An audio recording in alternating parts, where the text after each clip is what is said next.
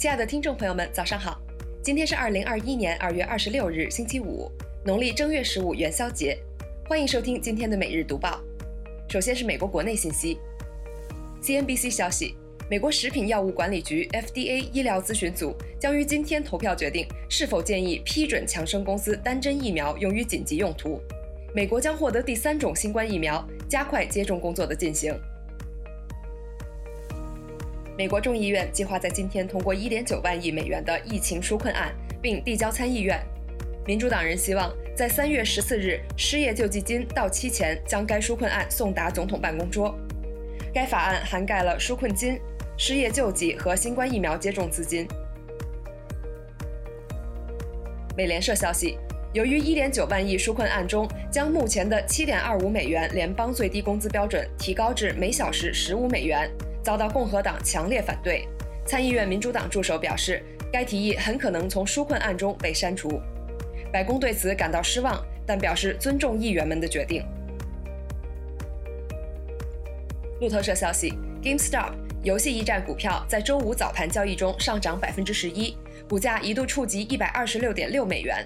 本周有望上涨近三倍。虽然与一月创下的四百八十三美元仍有距离。但大量期权合约到期将为持有看涨期权的投资者带来可观的收益。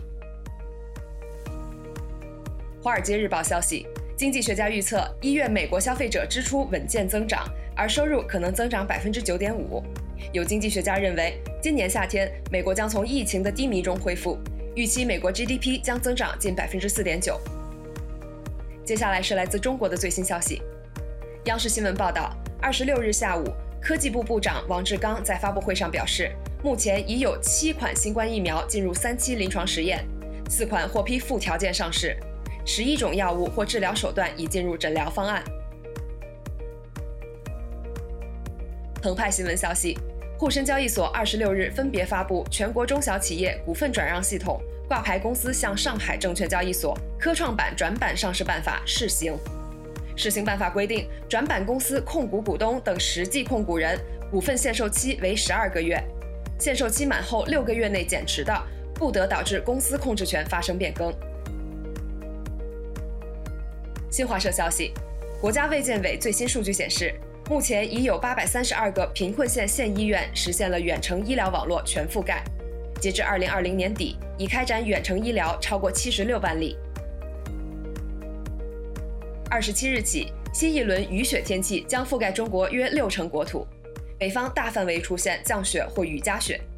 其中甘陕、内蒙古、华北、东北部分地区有中到大雪，局部暴雪；新疆、内蒙、甘肃、宁夏部分地区有扬沙或浮尘，局部有沙尘暴。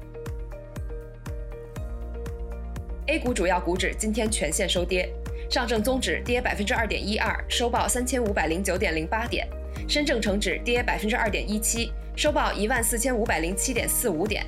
创业板指跌百分之二点一二，收报两千九百一十四点一一点；中小板指跌百分之二点六二，至九千七百零六点九九点；沪深两市成交总量降至九千亿元左右。最后，我们来看看国际方面。路透社消息，欧洲飞机制造商空客周五表示，正在研究混合动力推进技术，以减少飞机的碳排放。此前，空客宣传的未来首选能源为氢，并曾承诺在2035年推出首架氢动力商用飞机。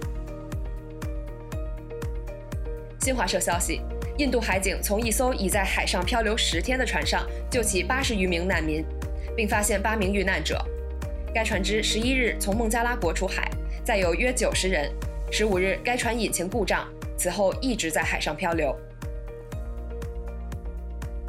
央视新闻报道，当地时间二十六日上午九时，缅甸军方改组的选举委员会举行首次政党协调会。会上，选举委员会宣布，二零二零年大选结果作废。参加二零二零大选的九十一个政党中，过半数政党的六十多名代表参加了此次会议。环球网报道，日本崎玉县上尾市五所中学发生集体食物中毒。包括学生、教职工在内的七百一十八人出现腹痛、腹泻、发烧等症状。上尾市从十九日至二十六日终止提供学校配餐。二十六日，中国商务部与韩国产业通商资源部通过视频方式举行自贸协定第二阶段谈判，双方就服务贸易和投资规则及市场开放开展进一步磋商。此次谈判取得积极进展。澎湃新闻消息，挪威政府全球养老基金公布其2020年年报，其中对中国的投资市场为491.62亿美元，较2019年末上升37%。绝大部分为股票投资，平均回报率为百分之二十九点七。前三大重仓股分别为阿里巴巴、腾讯控股和美团。以上就是今天为您精选的读报内容，感谢您的收听，祝您元宵节快乐！我们下周一同一时间不见不散。